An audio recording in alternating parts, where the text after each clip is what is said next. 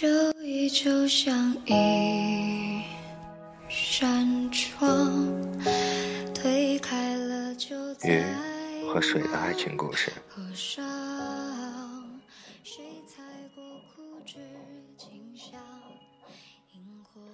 鱼儿从小就是一个顽皮的孩子，他从不像别的孩子那样安静，他喜欢在水里窜来窜去，先是个五十米冲刺。然后来一个急刹车，或者一个急转弯。每每这时，水儿总是微笑地看着鱼儿。有时，鱼儿会碰到一些令人丧气的事儿，但在这时，温柔的水儿总是静静地倾听着，抚慰着鱼儿。白天，水儿把鱼儿轻轻地抛起，让它跃出水面，看看外面的世界，然后再将它稳稳地接住。到了夜里，水儿。就成了最温暖的摇篮，它总是轻轻地摇晃，哄着鱼儿，让它入睡。在夏天的夜晚里，水儿总是会将鱼儿拖出水面。鱼儿渐渐长大了，他发现心里有一样东西让他牵挂，那就是水儿。一天，鱼儿终于鼓足了勇气，告诉水儿，他喜欢她。水儿却沉默了。你为什么不说话？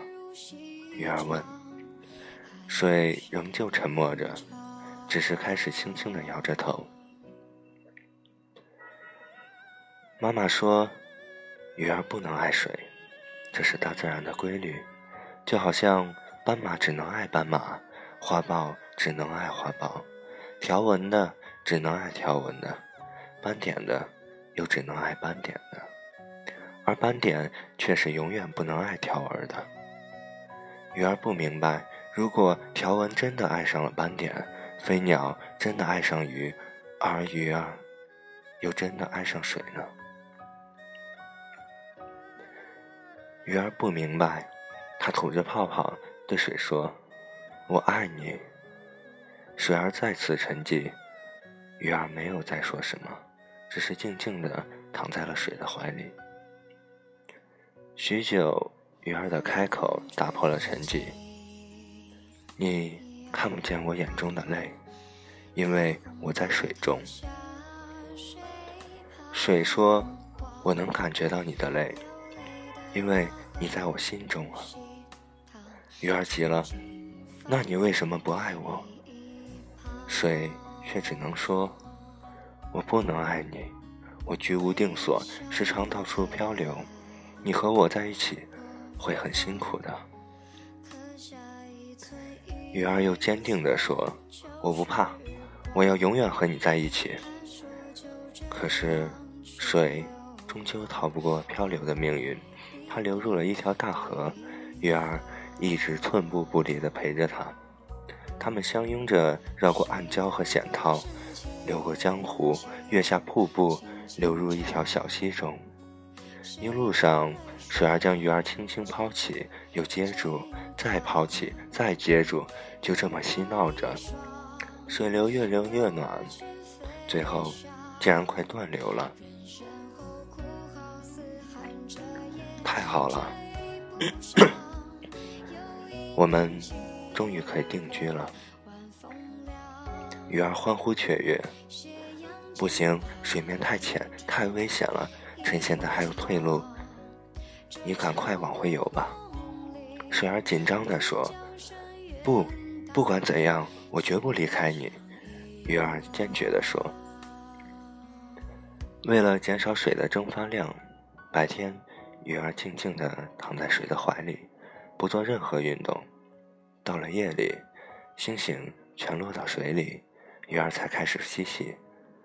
把星星一颗颗吞进去，又吐出来，再吞进去，再吐出来，乐此不疲。六月，火红的太阳照射着水面，尽管他们做了任何努力，可水儿还是在一点一点的蒸发。鱼儿的脊背渐渐露出水面。水儿努力地激起了波澜，湿润着它的脊背，不让太阳将它灼伤。可是这样更加加速了水的蒸发，终于最后的一滴水也离开了鱼儿。鱼儿躺在龟裂的土地上，奄奄一息。鱼儿的心脏在完成了最后一次跳动时，一滴眼泪从脸颊滑落。突然，天空划过一道闪电，在几声响雷过后，大雨倾盆而下，鱼儿又回到了水的怀抱。水儿呼唤着鱼儿，可是鱼儿再也没有醒来。水带着悲伤的心情，载着鱼儿像风一样的奔驰，撕心裂肺的哭声，任谁都可以听到。水儿载着鱼儿，奋力奔跑，流到了一棵干枯的小树旁。水儿侵入了泥土中，把鱼儿的身体埋进了泥土。水儿对着鱼儿已腐烂的尸体，轻轻地说：“我们。”不用再到处奔波了。我找到了你的住所，从今以后，你中有我，我中有你。不知道过了多少年，树顶上长出了嫩绿色的新芽，在上面有一滴水珠，阳光下闪闪发亮，那是鱼儿流下的眼泪。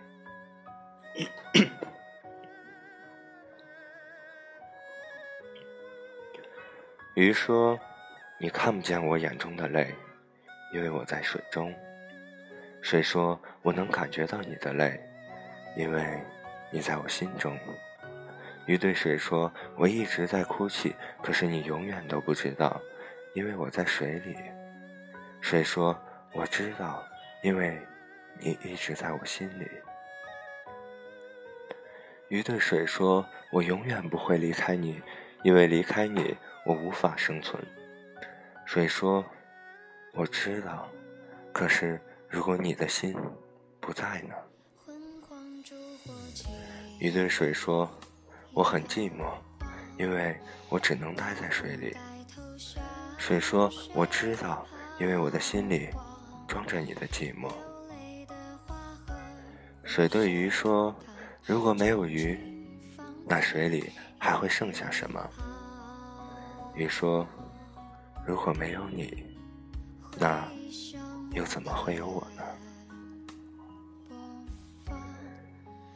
鱼对水说：“一辈子不能出去看看外面的世界，是我最大的遗憾。”水说：“一辈子不能打消你的这个念头，是我最大的失败。”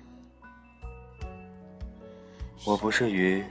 你也不是水，现在的我只想要一个一辈子的承诺。可是，你负担得起吗？鱼对水说：“在你的一生中，我是第几条鱼？”水说：“你不是在水中的第一条鱼，可却是我心中的第一条。”鱼对水说。你相信一见钟情吗？水说：“当我意识到你是鱼的那一刻，就知道你会游到我的心里。”我不是鱼，也不是水。我以为我对你的感情不会长久，因为那是一见钟情。可是我错了，感情如酒。越封越香，越封越长久。你永远都不知道我的爱，因为我也许根本不在你心里。如果我是鱼，而你是水，我可以游到你的心里吗？